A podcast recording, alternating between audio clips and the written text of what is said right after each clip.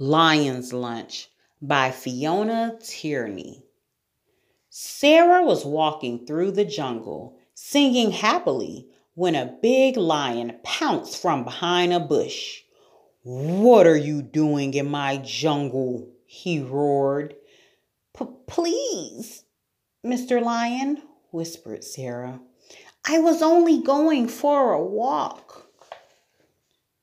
A walk? Nobody here just walks. We run, sprint, prowl, creep, swing, lumber, slither, swoop, gallop, and scuttle. You shouldn't be here. This is my jungle. I'm sorry. I didn't mean to bother you, said Sarah. And what was that sound? snapped Lion. I was singing, said Sarah. Singing? Nobody here just sings. We roar, yowl, grunt, chatter, buzz, trumpet, hiss, growl, pants, and hurruff. I'm sorry, said Sarah. I didn't mean to bother you. Since you shouldn't be here, I'm going to eat you said Lion. Please don't eat me, pleaded Sarah. I love the jungle. Tell me what I can do to stay. Let me see, jeered Lion, ticking off his sharp claws one by one. You can't run like a cheetah or climb like monkey, or swim like crocodile, or stalk like tiger, or leap like gazelle, or hide like chameleon, or reach like giraffe, or wallow like hippopotamus, or float like butterfly, or wriggle like snake. Now I'm out of claws, and it looks to me like your lunch. Lion licked his lips and got ready to leap. Wait, said Sarah. If I can do something that nobody else in the jungle can do, will you let me stay? What can you possibly do that we can't do better? asked Lion. I can draw, said Sarah.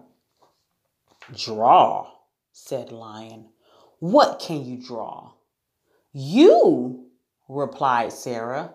She took out her paper, pencils, and paints. Because you are king of the jungle. As she drew, the other animals gathered behind her. Finished, said Sarah at last, and she showed Lion her picture. Lion looked. Lion saw a great big angry lion. That's not me, he growled. I'm handsome, but you've made me look mad and mean. I will eat you because you can't draw. Oh, yes, she can, chorused the other animals. You're bad tempered and bossy. Let her draw us, and you'll see. So, while Lion sulked, Sarah drew all the other animals. See, said the animals, Sarah only draws it like it is. Lion looked at his picture and the other drawings. Then he looked at Sarah and the other animals. Sarah, you are free, he said in a voice that was quiet and thoughtful. It's getting late. Let me walk you safely out of the jungle. No, said the other animals. You are too grumpy and bossy. We will go with Sarah. And they all set off in a merry, noisy, happy bunch, with Lion following far behind. When everybody had said goodbye, Lion came up to her and said, I don't like the way I look, Sarah. I wish I could change. You are a big, strong, and wonderful lion, said Sarah. Maybe you could try helping everybody instead of bullying them. I'm sure that will change the way you look. Please come back and draw me again. You'll see a difference, I promise, said Lion. I'll come again next month, said Sarah. And guess what she drew next time? A great, big, happy lion. Lion smiled when he saw the new picture. Thank you, Sarah, he said. You are welcome to walk and sing and draw in our jungle whenever you like.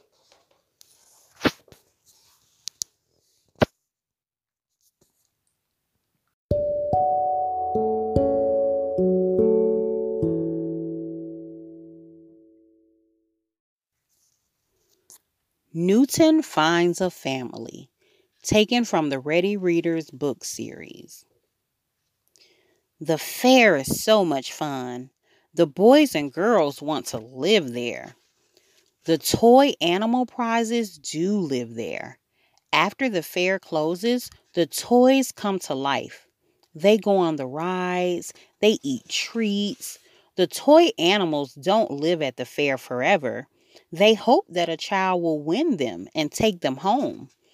Each toy animal wants to be part of a real family. Newton Frog wants to be part of a real family, but he has lived at the fair longer than the other toys. Newton thinks that no child wants him. He is scared that he will never be picked. Sadie Elephant, Quint Mouse, and Gabby Rabbit saw Newton crying. What's wrong, Newton? asked Sadie. No one wants to win me. I will never be part of a family, Newton cried. Please don't cry, sighed Sadie. You just have to wait for the right child, Gabby said. That will never happen, sobbed Newton. Sadie, Quint, and Gabby took Newton to the fun house. The fun house was Newton's special place. It always made him feel better. We all look so funny, laughed Sadie. Maybe kids don't want me because I wear glasses, Newton said. Nobody's perfect, Quint said. I'm small, but that's okay. I'm chubby, but that's okay too, Sadie said. My ears are long, but I like them, Gabby said. But Newton still thought that no one would choose him. He felt sad. Later that day, Marissa Bear saw Newton. I just saw Allison Cat with her new family, called Marissa. How is she? Newton asked. She is great. She has a new sister, she said. Allison Cat wasn't perfect, but somebody chose her.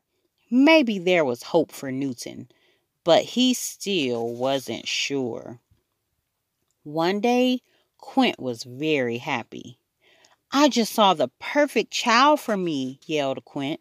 The boy is very small, just like me. Good luck, said Gabby. Quint's not perfect, thought Newton. If Quint could find a family, maybe he could too. But he still wasn't sure. Quint and his new brother were so happy.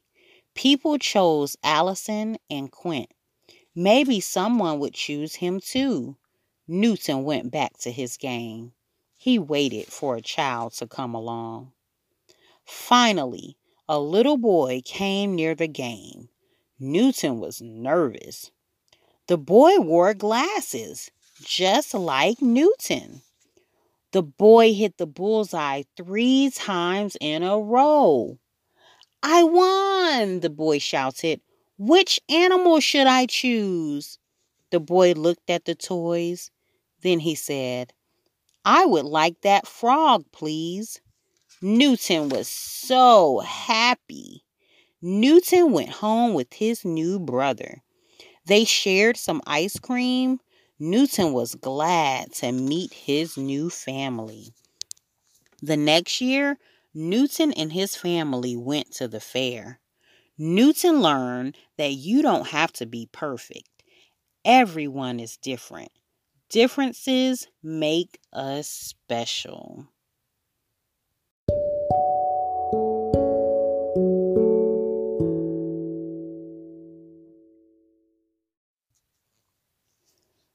Friends Around the World from the Ready Readers book collection.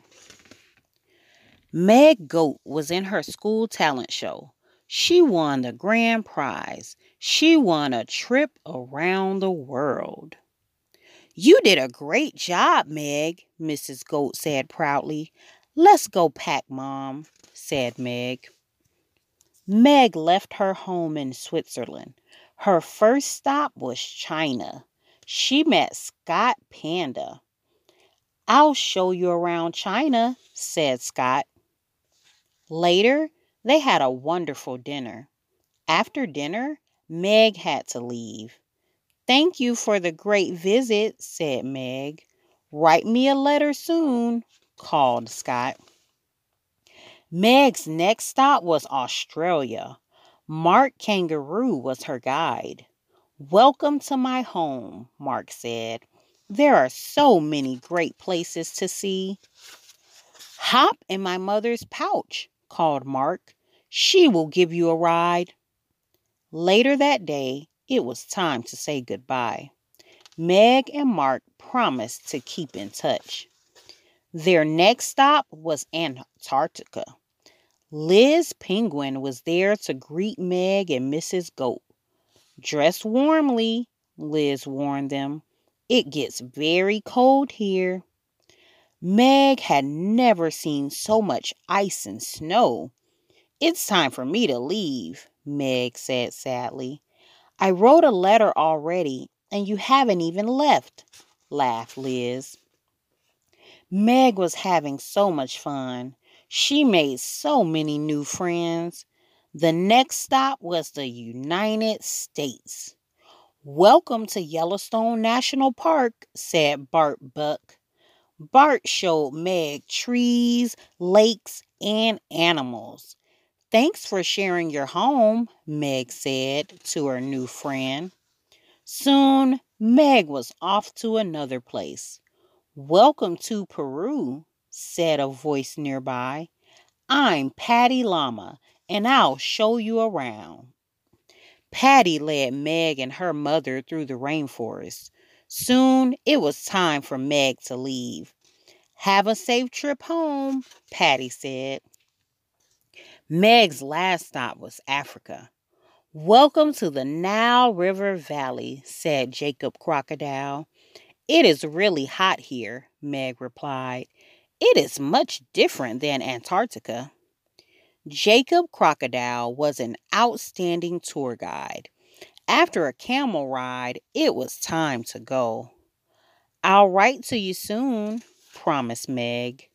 Soon, Meg was back home. She was happy to see her friends and family again. Meg missed her new friends.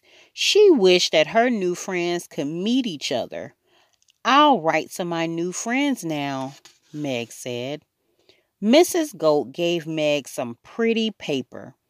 I'm going to tell each of my new friends about the others, Meg said. I miss you all so much, Meg wrote. I wish you could come and visit me. I wish you can meet each other.